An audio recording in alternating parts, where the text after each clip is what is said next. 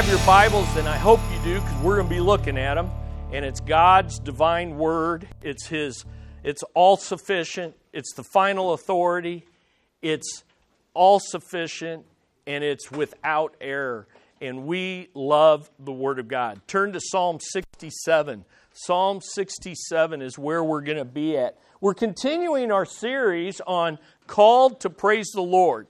And thus far, we looked at the five doxological Hallel psalms. So let's take a look at that chart. It's there.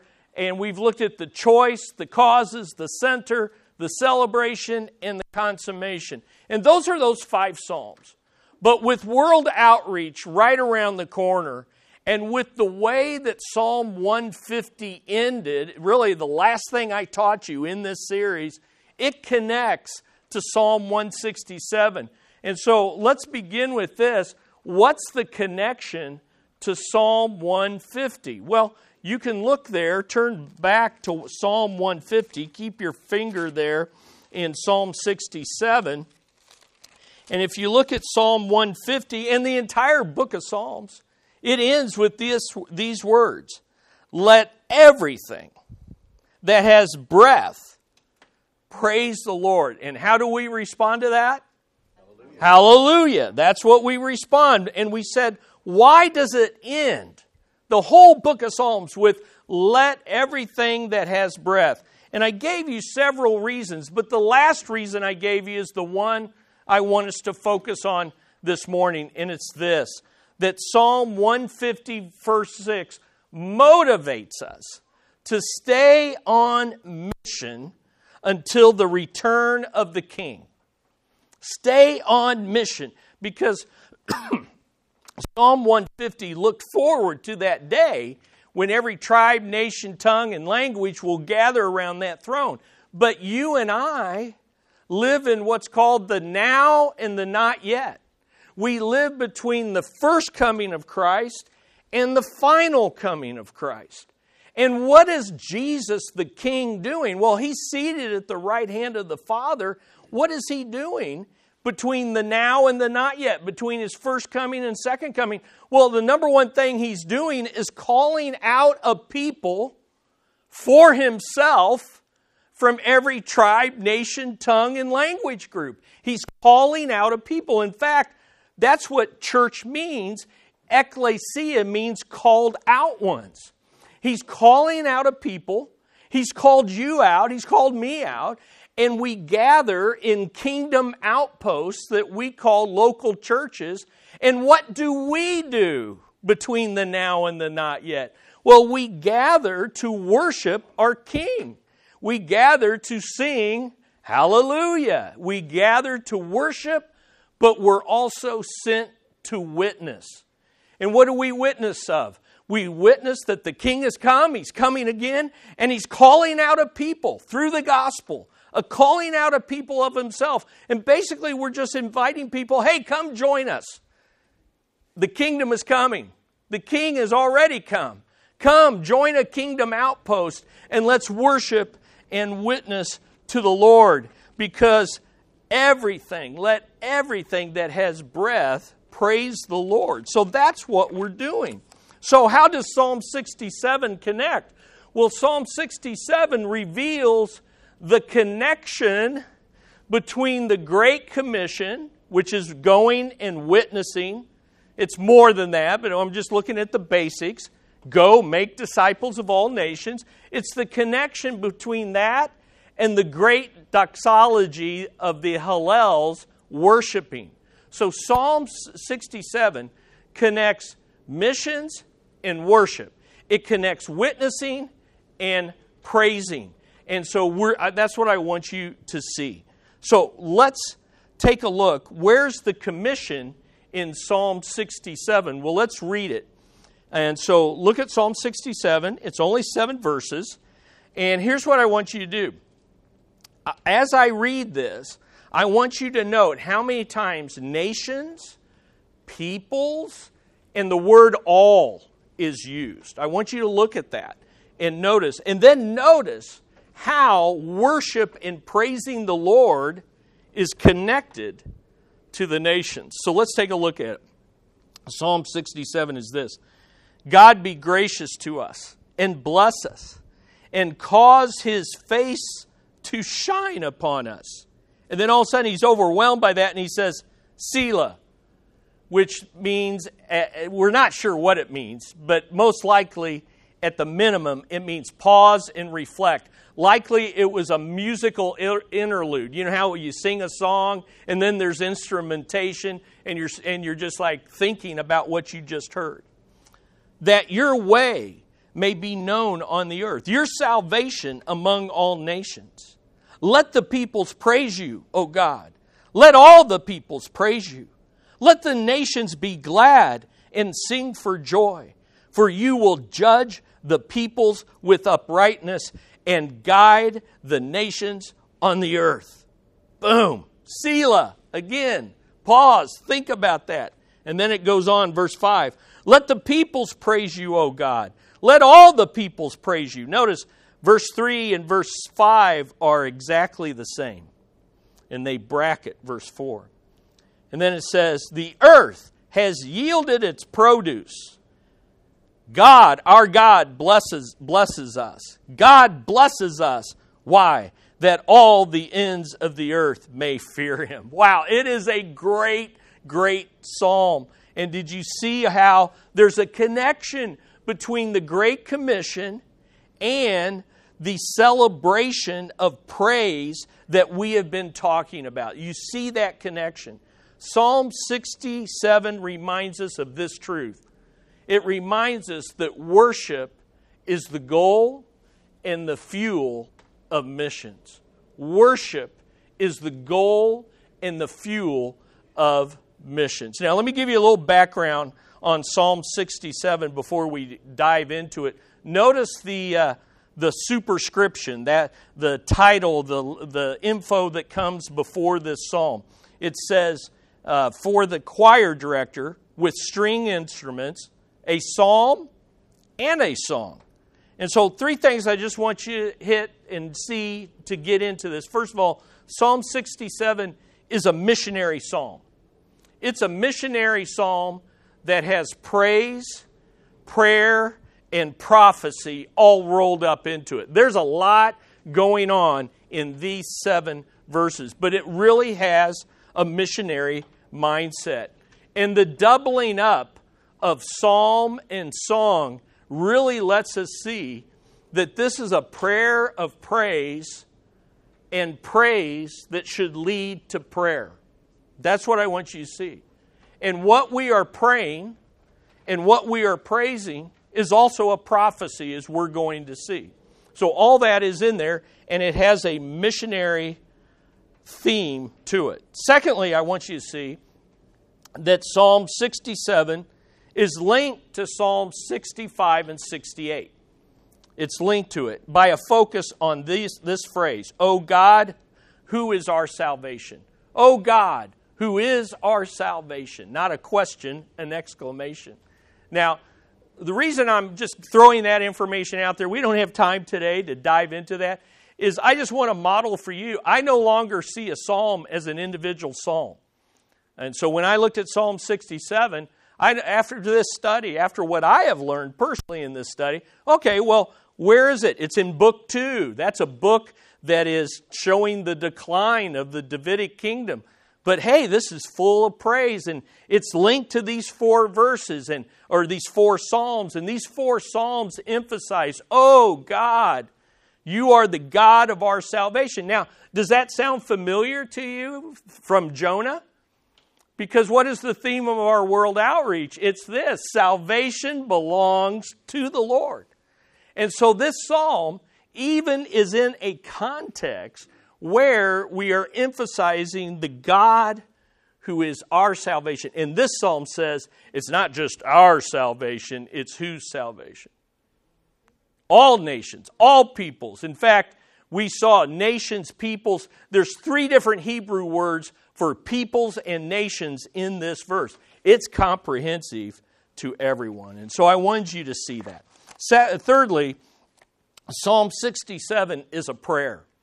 It's calling us not to praise like we have been seeing, It's calling us to prayer. And the reason I say that is I want you to look in your Bibles. Notice the word let, at least in the New American Standard. You see the word let in your translation? Okay? How many times do you see that in your Bible?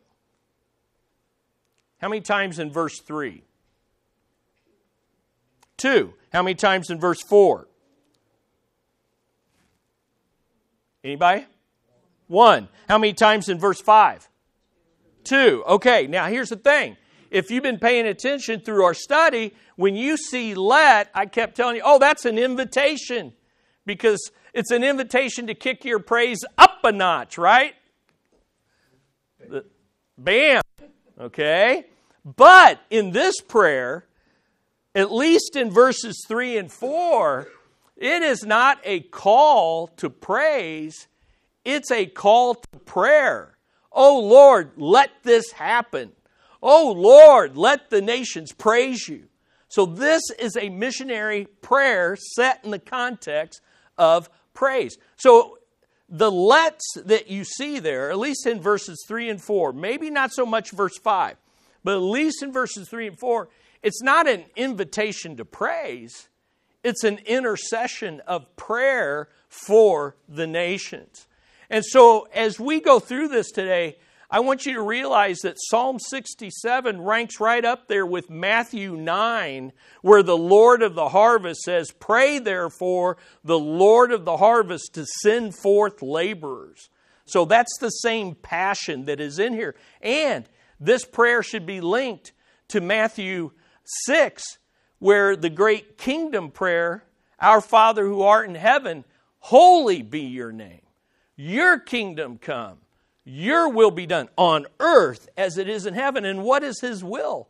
That all the people should praise Him. You got it. So I just want to see, I want you to see the threads of this, the passion of this, and the prayer focus of this.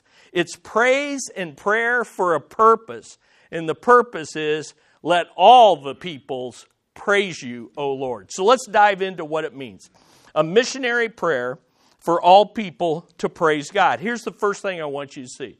In verses 1 through 3, we see a global heart cry of missions. We see the global heart cry of missions. Say, Chris, how should we pray? Well, verses 1 through 3, look at it again. God be gracious to us and bless us, and cause his face to shine upon us, Selah, that your way may be known on the earth your salvation among all nations. Let the people praise you, O God. Let all the peoples praise you. Now let's look at this. What should we pray? Well, this verse tells us. Number one, it says to pray this Keep on blessing us with the ble- best blessing of all. Okay, say that five times fast. I can't do Lord, keep on blessing us with the best blessing of all. That's the first thing we should pray. And you're like, Chris, that sounds really selfish, okay? But I'm sorry, it's Bible, okay? So start there. Start there. What's the best blessing of all? It tells us in verse 1 God be gracious us to us and bless us, cause your face to shine upon us. So notice the best blessing of all is Yahweh's holy presence with us. Lord, bless us. Bless us and keep on blessing us with the best blessing of all your presence, your face shining upon us. Okay, so think about uh, when you were a child and you did what was pleasing to your parents. They turned their face to you, and it wasn't an angry face, it was a happy face. It shone with pride. It shone with, oh, I am pleased in you. I, I am proud of you. That's the idea. We want the presence of God to dwell among us in a way where He accepts us because He has redeemed us. He accepts us not because we are good enough, but because of His grace. And that is the best blessing of all. Listen, God's presence in your life and in the life of this church is the greatest treasure on earth. That's why giving to our church, giving to missions, that's not a problem because we have the greatest treasure. The greatest treasure is God's presence. And folks, the greatest satisfaction in life is found in the presence of God and of His imperfect people. That's the treasure. That's the best blessing. But notice, why have we been blessed with the best blessing? You know, are we praying, God, bless us because we are so deserving? God, bless me because you're lucky to have me on your team. I'm the Mahomes of the kingdom of God. Aren't you happy that I am here? Why have we been blessed with the best blessing? Because it's Yahweh's gracious gift. It's His gracious gift to us. Notice, God be gracious to us. God be gracious to us. Lord, we're not saying bless me because I deserve it. Lord, I'm not saying bless me because I've earned it. I'm saying, Lord, bless me because I know you're gracious and that you have given me salvation and you have granted me your presence. I am one of your people and I am called to praise you. Oh, it's a gift. No wonder he says, Selah. I mean, you just can't. I mean, the psalmist wrote this song under the inspiration of the Holy Spirit, wrote one verse and said, Whoop, we need an interlude here because we need to reflect. And so here's what I'm asking you to think on is do you see God's presence as your greatest treasure? Do you find your greatest satisfaction in the presence of the Lord? And if that's true, what would that look like on a day to day basis? At a minimum, it would mean spending time with Him in His presence, praising and praying Him. It would mean sharing with others as well. And so let's keep moving through this. Look at why we pray. So I said, I said, Lord, bless us. Keep on blessing us. Sounds selfish. No, look at verse. Two, uh, look at number two. Why? Why do we pray? Uh, bless us so we can continue to be a blessing to all peoples. Do you see that? Why does the Lord?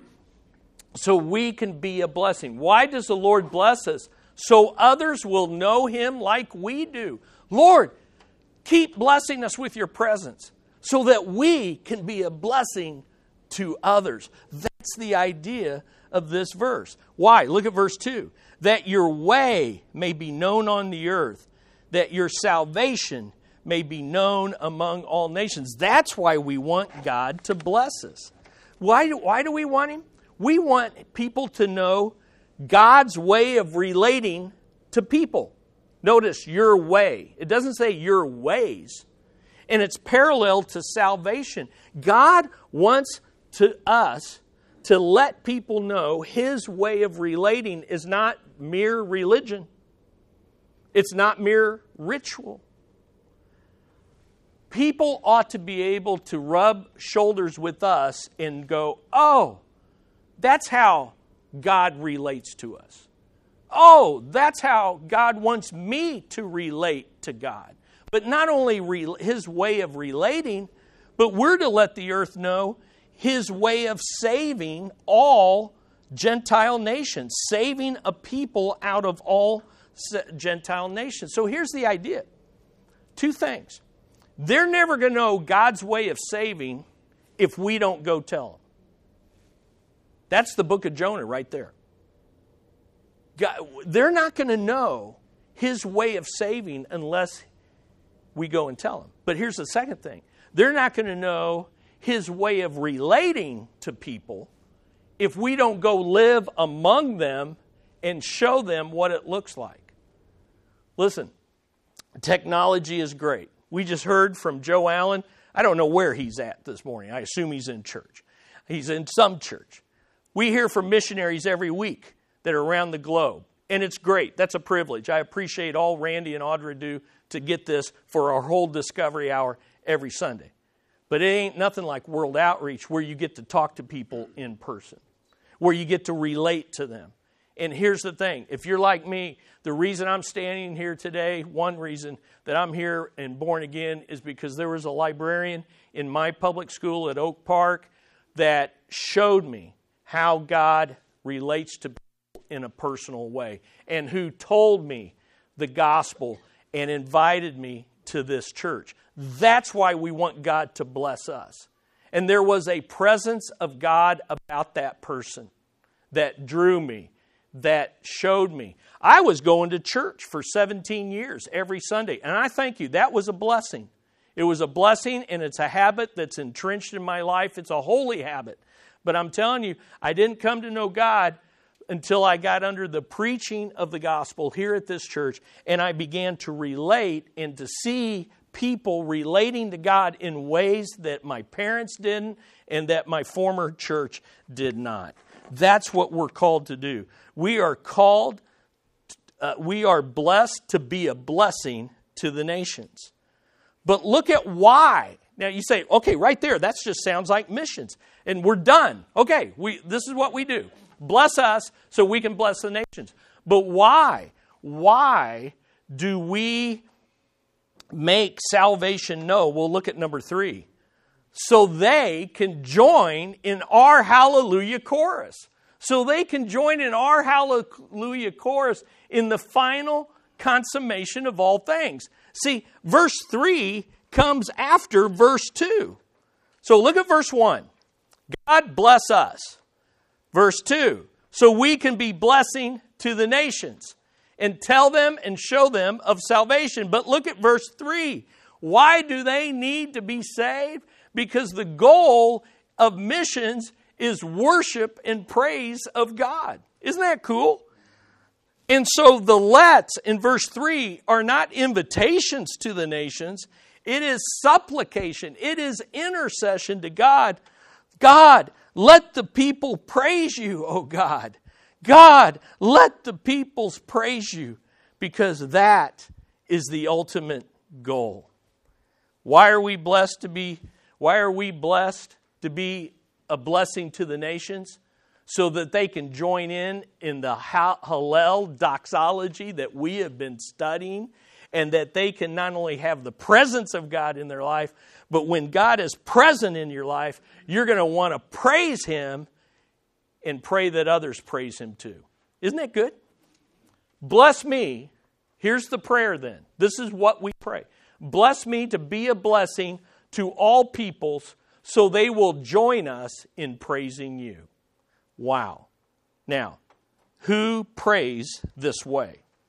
Well, let me give you some insights on that. First of all, those who are blessed with Abraham and those who are blessed by Aaron. You say, Chris, why do you say that? Well, here's why. In verse 1, all that language about blessing, bless us to be a blessing, all that language comes right out of Genesis 1 and 3. It's the Abrahamic covenant. Turn your Bibles to Genesis 12. Genesis 12, 1 and 3. And I want you to, I want to read, want us to read the Abrahamic covenant. Who gets to pray this way? Those that are blessed with Abraham and blessed by Aaron. So let's look at Abraham. Genesis 12, 1 through 3. Now the Lord said to Abram, Go forth from your country and from your relatives and from your father's house to the land that I'll show you. I'm going to give you a land, and I will make of you a great nation, nation of Israel. But notice, here's why I'm going to give you that land. Here's why I'm going to make you a great nation.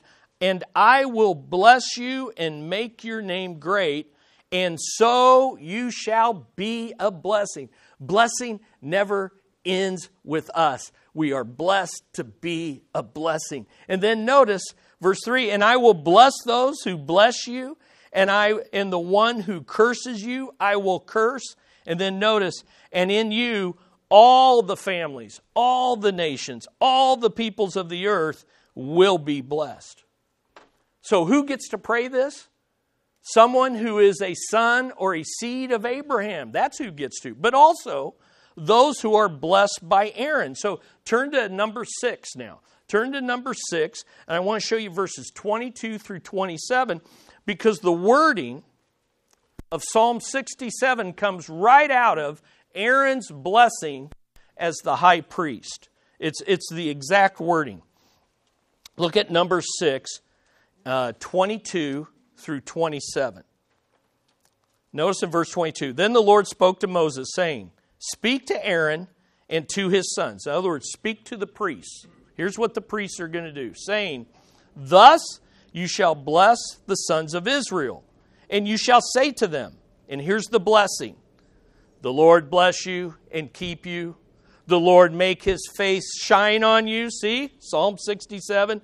And be gracious to you. Psalm 67. The Lord lift up his countenance on you and give you peace. So they shall invoke my name on the sons of Israel, and then I will bless them. So, all the psalmist has done is he's taken Aaron's blessing to the people and turned it into a prayer.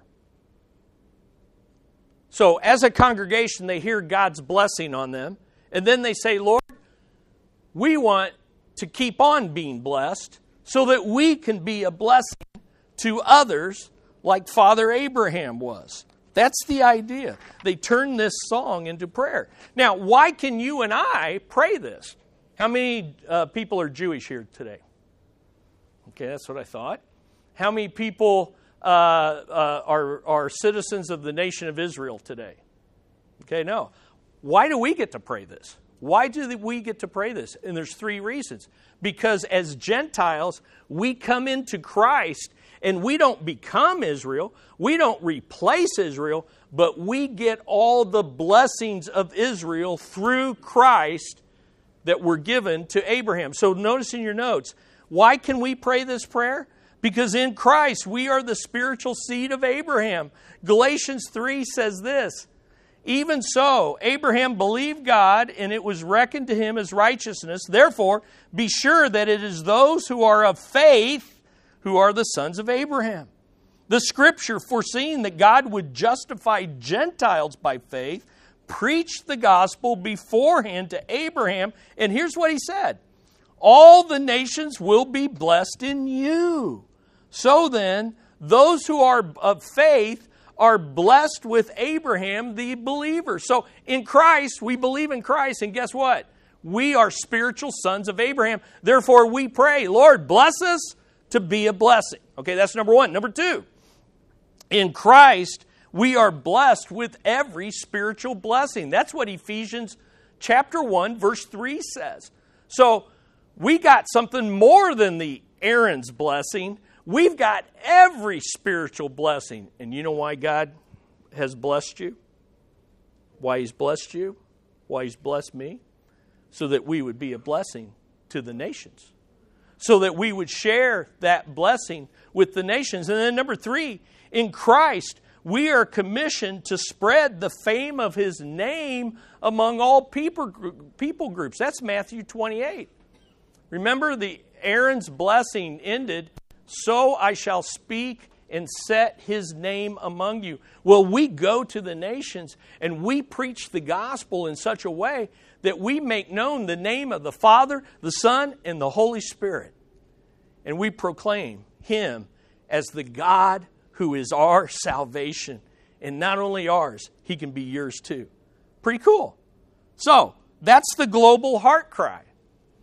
But listen, we just don't pray this and hope it's going to happen.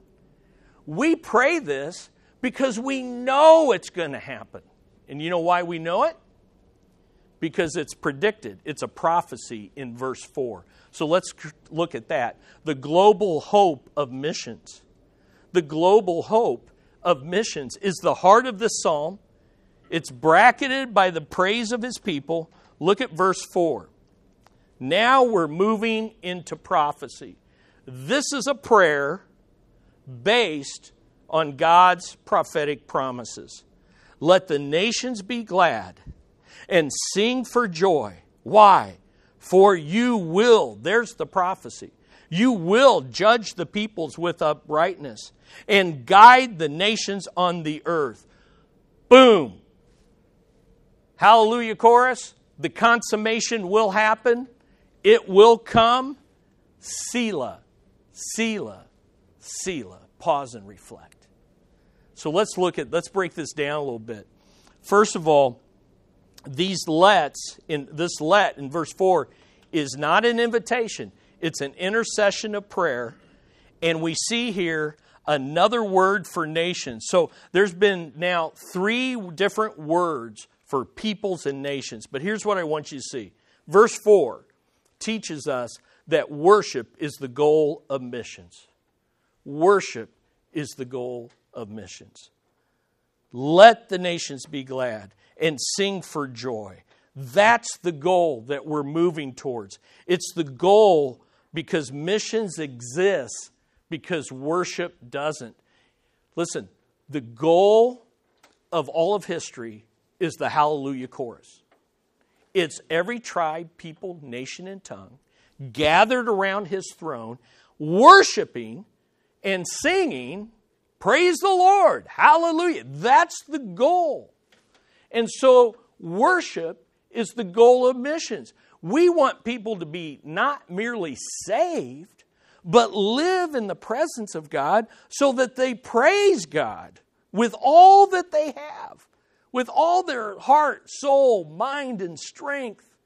And they so enjoy praising Him that they want others to join them in praising Him.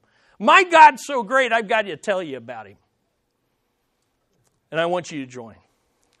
Tell you what, I was I was blessed uh, with a text this morning from my dear daughter, who said, "Hey, three of my colleagues came to church with me this morning, so we're off. You know, so I'm barely awake. She's done with church, and so you don't know how much I wanted to call and find out how that went. But that's what we're supposed to be doing. They they they should be seeing something in us." And they should be desiring what we have, and we should point them to the one who's making a difference. And believe me, my daughter's not perfect, and none, nobody here is perfect either, but we have a perfect God. And that's who we point people to. It's the goal of mission. Secondly, worship is the fuel of missions. Worship is the fuel of missions. Let the nations be glad in you like we are. So let me ha- ask you a question, tough question this morning. Are you glad in God? Are you happy in Jesus? And would your coworkers say that you are? I don't believe in her God.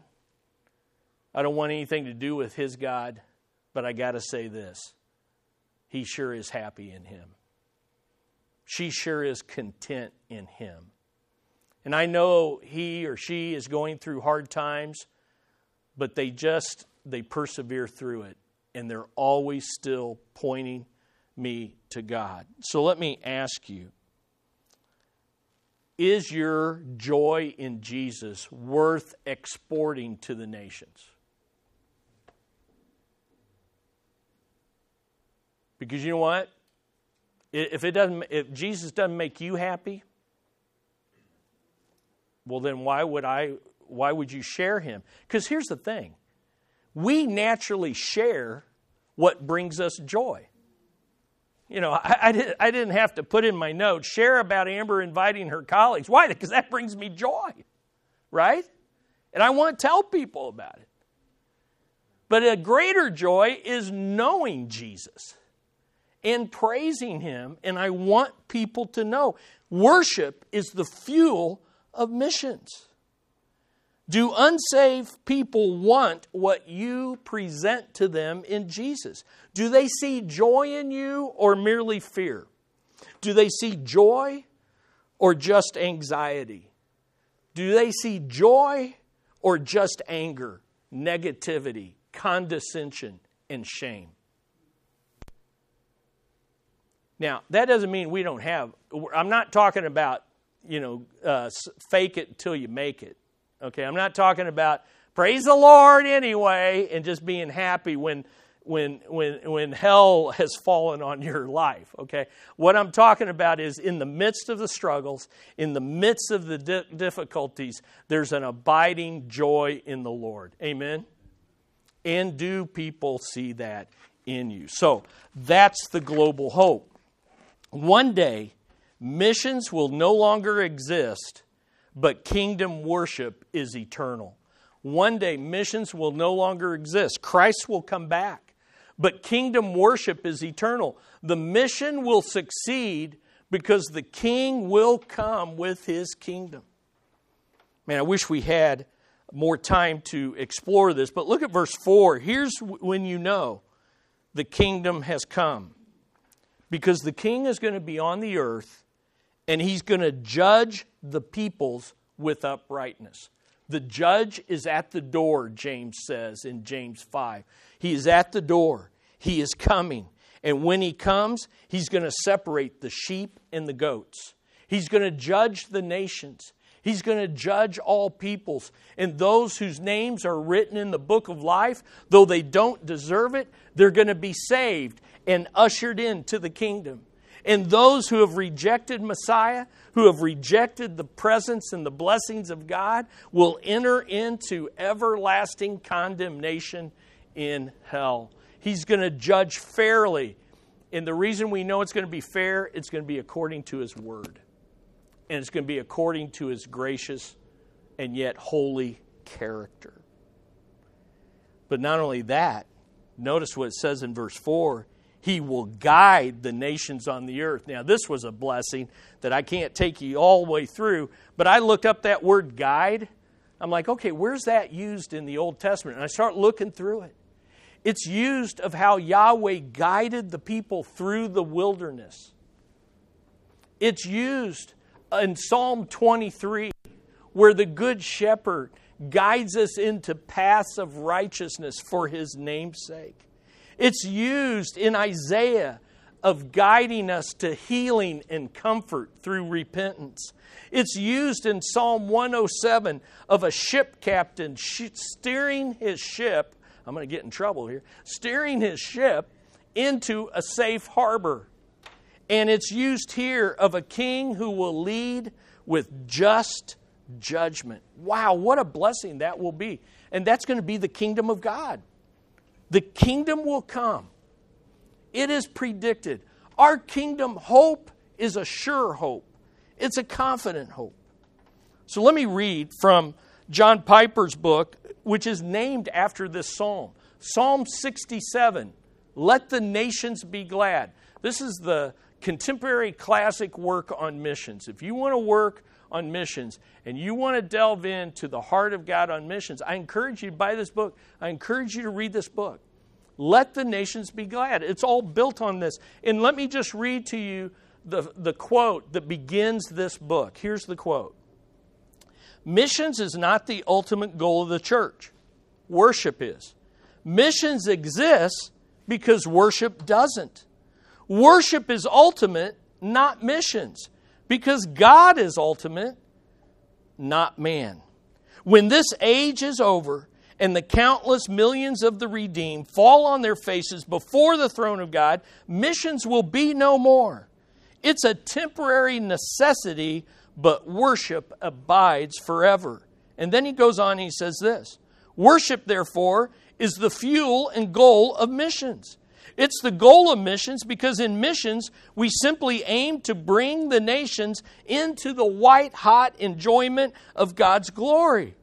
The goal of missions is the gladness of the peoples in the greatness of God. And we have seen that in the doxological Hallel. What's that going to look like? Psalm 146 to Psalm 150. We've studied it now for five weeks. He goes on to say, The Lord reigns, let the earth rejoice, let the many coastlands be glad. Psalm 97 1. And then he ends, let the peoples praise you, O God. Let all the peoples praise you. Let the nations be glad and sing for joy. Psalm 67, 3 through 4. And then notice in your Bibles, Selah. Is this your joy? Is this your priority? Seeking first the kingdom of God? Is this the prayer of your life?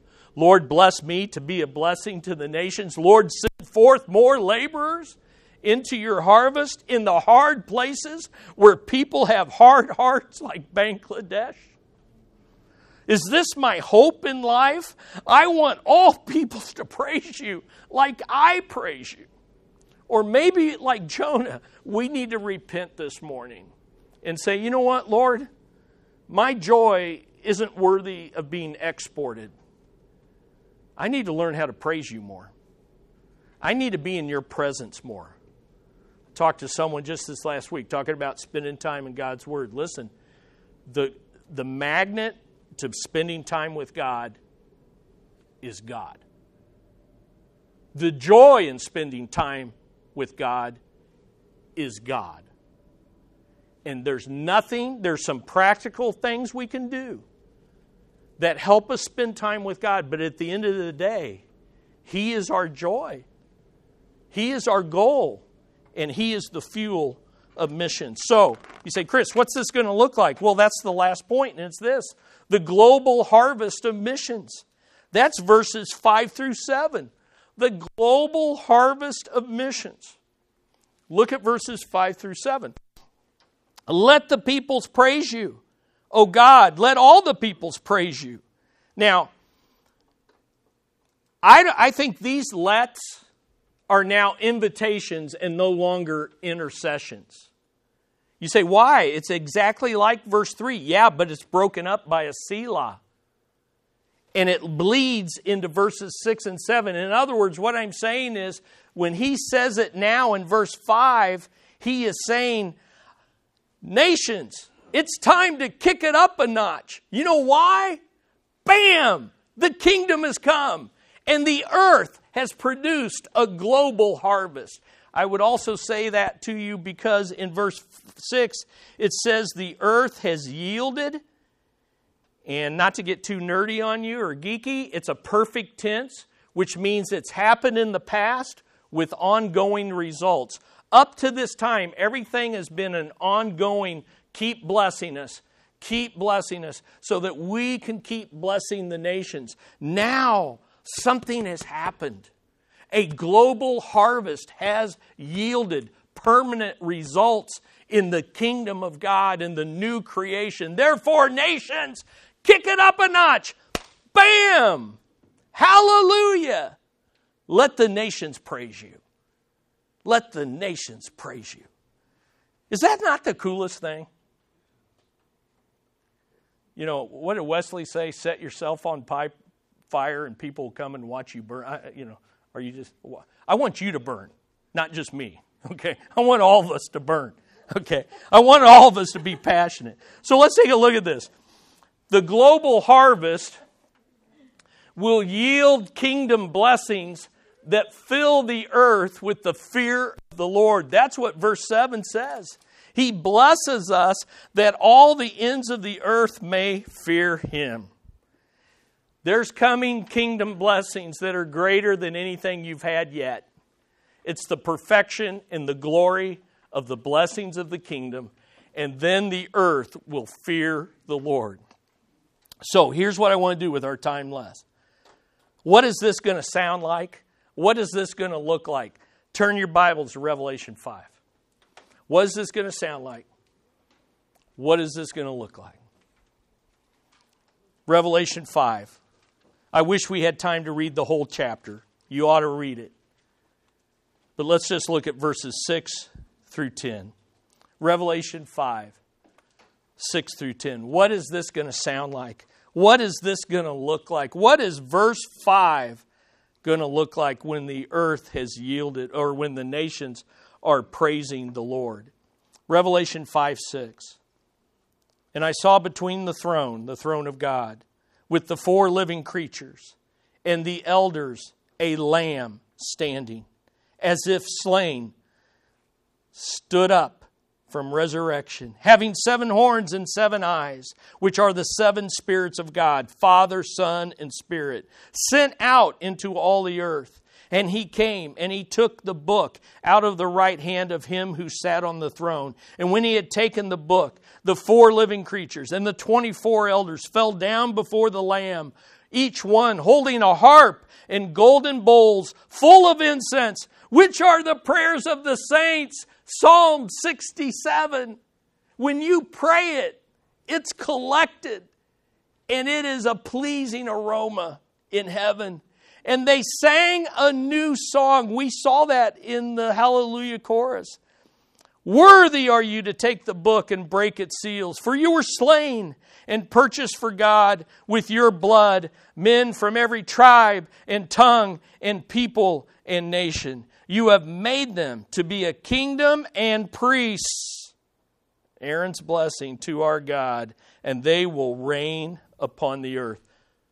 Turn to Revelation 7. Revelation 7, let's read 9 through 12. What is this going to sound like? What is this going to look like? Revelation 7, 9 through 12. After these things I looked, and behold, a great multitude which no one could count, from every nation and all tribes and peoples and tongues, standing before the throne and before the Lamb, clothed in white robes, and palm branches were in their hands, and they cry out with a loud voice. We've seen that in the Hallelujah. Shout to the Lord. Salvation to our God. Remember, Psalm 67 is in that? Salvation to our God who sits on the throne and to the Lamb. And all the angels were standing around the throne and around the elders and the four living creatures. And they fell on their faces before the throne and worshiped God. Why? Because they feared God, saying, Amen blessing and glory and wisdom and thanksgiving and honor and power and might be to our God forever and ever. And all God's people said, Amen. When will this happen? When will this happen? Turn to Revelation 19. When will Psalm 67 become a reality? So, Revelation 19, let's read 1 through 8. Revelation 19, verse 1. After these things, I heard something like a loud voice of a great multitude. Do you see that? In heaven, saying, Hallelujah! Salvation and glory and power belong to our God, because his judgments are true and righteous. For he has judged the great harlot who was corrupting the earth with her immorality, and he has avenged the blood of his bondservants on her. And the second time they said, Hallelujah! Her smoke rises up forever and ever. And the 24 elders and the four living creatures fell down and worshiped God who sits on the throne, saying, Amen, Hallelujah. And a voice came from the throne saying, Give praise to our God, all you bondservants, you who fear him, the small and the great. Then I heard something like the voice of a great multitude, like the sound of many waters, like the sound of mighty peals of thunder, saying, Hallelujah! For the Lord our God, the Almighty, reigns. Let us rejoice and be glad and give glory to him. For the marriage of the Lamb has come, and his bride has made herself ready. It was given to her to clothe herself in fine linen bright and clean, for the fine linen is the righteous acts of the saints. Folks, how is this going to happen? God uses means. What do I mean, God uses means? He uses you and He uses me. He uses you and you and you. He uses means. Acts 1 8 but we shall receive power when the Holy Spirit comes upon us. And you shall be witnesses unto me in Jerusalem, both Jerusalem, Judea, Samaria, and to the ends of the earth. That's how they're going to be filled with fear. That's how the nations are going to praise. Folks, we got to pray, we got to go, we got to give, and we do it out of a heart of praise. Amen. Is that just not exciting? So let me ask you do you have a global heart cry? Start praying this way. Do you have a global hope? Pray knowing this is going to happen. It's already a done deal. Pray so that you see your fruit standing around the throne. I mean, I, here, here's a great fear of mine that I'm standing at the throne of God. And there's just maybe one or two people where others have a whole group of people because they leveraged their life, they leveraged their resources, and they were bold enough to share the gospel. Are you with me? I don't want to be standing there by myself. I want my daughter with me. I want my wife with me. I want every one of you with me.